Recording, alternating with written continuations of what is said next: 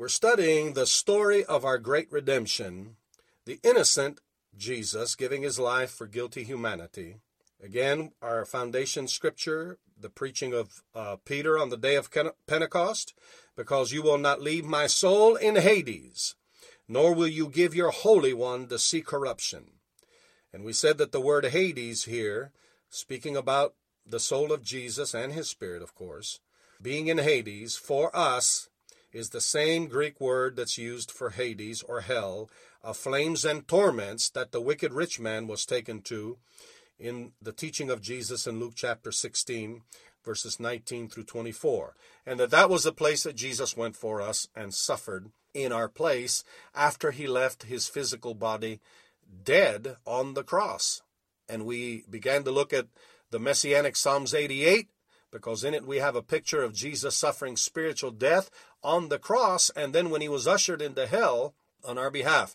And we've looked at this now for three or four uh, uh, teachings, and you need to go back and get the fullness of it. I'm not going to explain everything again.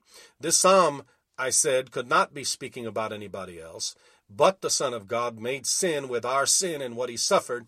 And we've been seeing how it meshes precisely with many other scriptures and the book of Isaiah 53 and Psalms 22 and all of these things. Uh, it meshes with, with all that we've already seen. And uh, verse 3 My soul is full of troubles, and my life draws near the grave. And I'm just going to read through here. And now in verse 4 I am counted with those that go down to the pit. I am like a feeble man, free among the dead, like the slain that lie in the grave, whom you remember no more. And by your hand they're cut off. You have laid me in the lowest pit, in darkness in the deeps, and that's the lower parts of the earth that Paul talks about in Ephesians 4 9, where Jesus was raised up out of, which is Hades. And then it says in verse 7 Your wrath lies hard on me, you have afflicted me with all your waves. Verse 8 You have taken my friends away from me. You have made me a hateful thing to them. I am shut up and I cannot go out. And that's like that rich man. He couldn't leave hell out of his own volition or by a decision of his own will.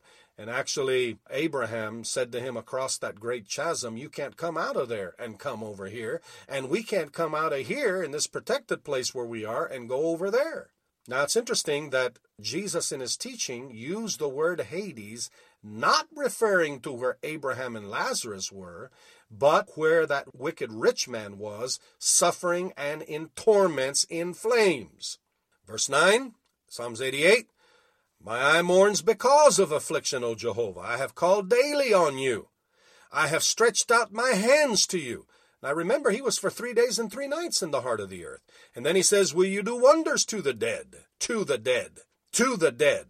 That's talking about to himself because, and if you'll look at this right and you'll study it correctly, you'll see that it was referring to the fact that Jesus had died prematurely at 33. And then shall the dead rise and praise you. It's talking about coming out, out, out of the realm of the dead. And one translation says, shall the departed spirits rise and praise you. Selah. Shall your loving kindness be declared in the grave? And that's talking about the physical resurrection. Or your faithfulness in ruin.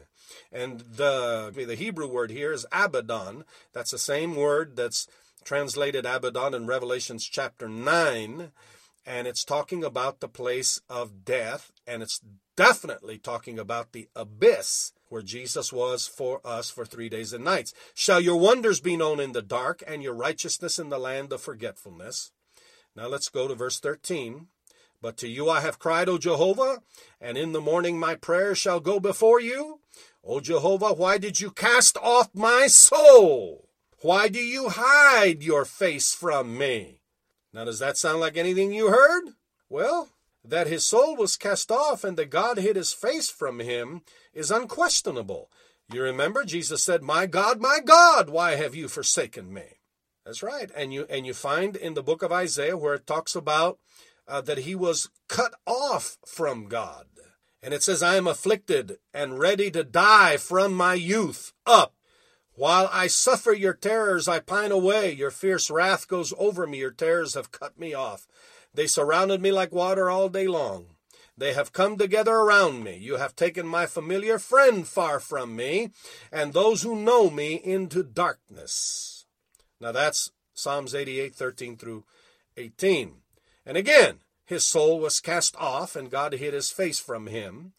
And uh, like it says in verse 14, we know that. I mean, remember Acts 2.27 that we started with. You'll not leave my soul in Hades. His soul was cast off into the place of the wicked dead for us. And then Psalms 22 and verse 1, and also in the New Testament, you hear him cry, My God, my God, why have you forsaken me? From the time that Jesus was a youth, he was keenly aware of his mission to die for us in our place. Have you ever thought about it? That Jesus was born to die for you and me? That's what he came for.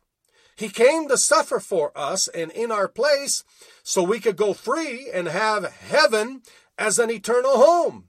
Now, I'm telling you, folks, had Jesus not gone to hell, we would have not made heaven. But thank God he did go in our place.